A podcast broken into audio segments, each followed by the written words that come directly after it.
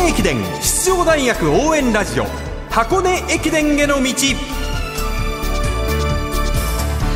ポッドキャストでも配信中の箱根駅伝への道。学生三大駅伝のクライマックスとなる箱根駅伝に向けて奮闘するチームを応援紹介しています。こんばんは。文化放送斉藤和美です。そしてこんばんは。ナビゲーターの柏原隆二です。どうぞよろしくお願いいたします。よろしくお願いします。今夜箱根王者青山学院大学の特集です。指導19年目。原進監督の声をお届けします。はい。青山学院は前振り不要ですね。早速参りましょう。はい、大学でも教鞭を取る原監督に先日お話を伺ってきました。どうぞお聞きください。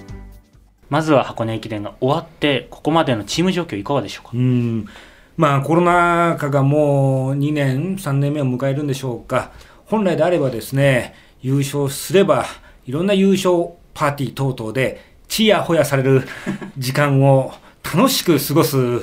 う期間だったんですけども、やっぱりなかなかそういうわけにもいきませんで、まあおとなしく、う粛々と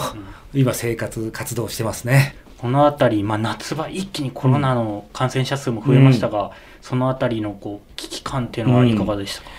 うん、えー、我がチームもですね、まあ、7月初旬でしょうか、第7波でしたかね、はい、あの感染力が非常に強い状況の中で、一部感染者が出たのも、これ事実なんですけれども、まあ、その中でもですね、きちっと部の方は前向きに捉えていきまして、まあ、ようやく8月の夏合宿からはですね、まあ、足並みが徐々に整った状態で、まあ、一時全体合宿を開始することができたかなというふうに思いますね。うん。まあ、そんな中こう若手の力であったりというところで、うん、関東インカレ複数入賞全種目出しました、はい。うん、この辺りの手応えいかがですか、はい。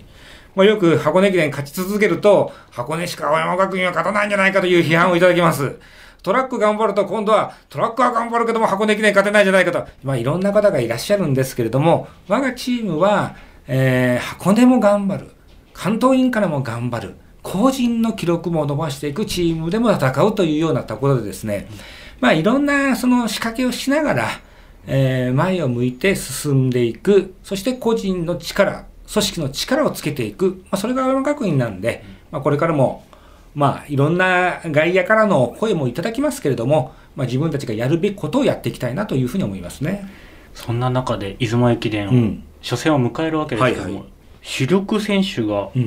相次いでエントリー外、うん、そして新しい力が入ってきましたが、はい、この辺り、原監督、いかがですか、まあ、それが青山学院の特徴なんでなんだと思います。エースに頼って、そのエースがこけるとチームが脆くなる、そういう組織にはしておりませんので、えー、誰が走っても、それなりの力を発揮する、王者としての力を発揮する、そういう思いで、チーム全体で強化を図ってますので、まあ、次から次へと新しい、えー、若者が、このチャレンジの舞台に登場していくと、そういう文化が青山学院にありますので、まあ、ぜひ新しいチャレンジャーをですね、まあ、皆さん、ファンの皆さん、心待ちにしてほしいなというふうに思います。これだけ選手層が厚いと、うん、チャレンジするのも一苦労だと思いますが、うん、選手の目のこう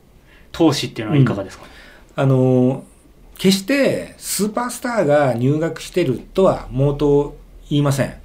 えー、一方で、全く悪い選手が来てるとも言いません。ただ、青山学院には入学して成長するメソッド、青山メソッドというものがある程度確立してきました。そして選手一人一人がですね、強くなりたいんだという思いでチャレンジしてくれてるので、本当に頼もしいですね。少し出雲駅伝の話に戻させていただきますが、はい、出雲駅伝、うん、昨年、やはり3区で東京国際大学に先頭に立たれてしまって、はい、そのまま東京国際が優勝という形でしたが、うん。はい、今年作戦ありますでしょうか、そうですね、やはり大前提として言えることは、6区間、一区間もブレーキをしてはいけないということですね。まあ、優勝を狙うためにはもう区間3番以内でずっと6区間走っていかなきゃいけないというのがこれ大前提にあろうかと思います。そして、やはり、うん、1区、3区、6区、ここら辺りのが僕は、まあ、主力区間というふうに思います。ですから、ここら辺りでやっぱり区間賞争いできるぐらいのしっかりとしたエース級の選手をですね、故障、体調不良なく配置できるかどうかがポイントではないかなというふうに思いますね。この辺り、昨年は1区に近藤選手を置きましたが、うんはい、今年近藤選手、うん、どこに？そうですね。本来であればアンカーというとこなんでしょうけれども、もう少しこの出雲駅伝に向けては故障やら体調不良やが出てますからうーんアンカーに置ける時には間違いなく優勝でしょ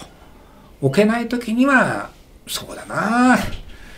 どう他の部員が頑張っていくかというのが鍵になるでしょうね。うん、うん。その他にも原監督この夏合宿を経てこの選手面白いんじゃないかという選手いましたら教えてください、うん、今年は4年生順調なんですよね、えー、昨年箱根駅伝9区区間新記録の中村が非常に絶好調で出雲駅伝臨みます。そして、えー、昨年出雲駅伝アンカーでしっかりと準優勝を勝ち取った横田。彼も副キャプテンとしてチームをまとめてくれまして、練習もしっかりやってくれてまして、まあ、一皮むけましたので、この近藤、中村、えー、横田、まあ、この3枚がですね、まあ、出雲駅伝では主要な区間を担っていくではないかなというふうに今のところ思ってますね。その4年生の強さ象徴しているように今年1年生がエントリーされてません、うん、そうですねあの1年生は、まあ、1500の宇田川 3000m 障害の黒田、まあ、どちらかというとトラック系にシフトした夏合宿だったんですね。全日本インターカレッジも登場させました。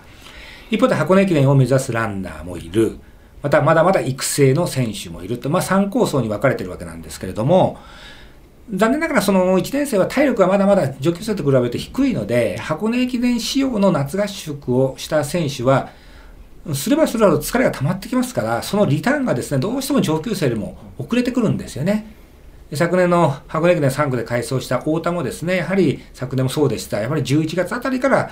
調子の方がぐっと上がってきたということで、残念ながらこの10月の出雲駅伝にはまだまだ夏合宿の疲れが疲労が出てますので、なかなか対応しきれてないのが現実なんですね。そういう意味で、まあ、上級生はしっかりと体力もある、能力もあるということで、多くの4年生がエントリーしている主力選手として活躍すると、そういう構造だと思います。ありがとうございます。原監督、改めて参加に向けての意気込みをお願いします。はい、あのこの出雲駅伝が一番の難関だと思います。この出雲駅伝を乗り切るとですね、今の感覚では全日本大学駅伝、箱根駅伝は勝ちます。まずはこの出雲駅伝で勝利の美酒を味わうためにも、作戦名、名付けましてですね、パチパチ大作戦です。その心は、はい。まだまだコロナが収束しておりません。沿道、久しぶりの有観客レースではありますけれども、声を張り上げての応援ではなくて、拍手での沿道での応援、さらには多くの拍手をいただいて優勝テープを切りたいと思います。そして、ラジオは文化放送なんですけども、テレビは東京の皆さん、8ですよ、8ですよ、富士テレビをご覧ください。おそらく今日本で一番有名な大学駅伝の指導者でしょう。でおしゃべりがもう人気タレントのそれですけれどもね、はい、青山学院原進監督のインタビュー柏原隆二さんがお話を伺いました、まあ、本来エントリーしたいメンバーもエントリーできていない状態ですので少し悩んでいるのと出雲駅伝が最大の鬼門であるってことを原監督ご自身もおっしゃっていたのでここの戦い方次第でもしかしたら全日本箱根と引きずってしまう可能性もある。っていうところの鬼門だと思うんですよ。なのでしっかりこう勝っても負けても3番以内であったりとかその優勝争いに絡めるようなレース展開を原監督望んでるんだなっていうのがこのインタビューで分かりました。引きずる可能性がある。ありますその後のこう岸本選手とか他の選手たちが戻ってきたとしても中間層の選手たちが頑張らないと駅伝勝てないのでこの頑張り次第ですね。箱根駅伝への道ナビゲーターは2代目山の神柏原隆二さんでした。ありがとうございました。ありがとうございました。明日は青山学院のキャプテン宮坂大輝選手とエース近藤幸太郎選手の登場です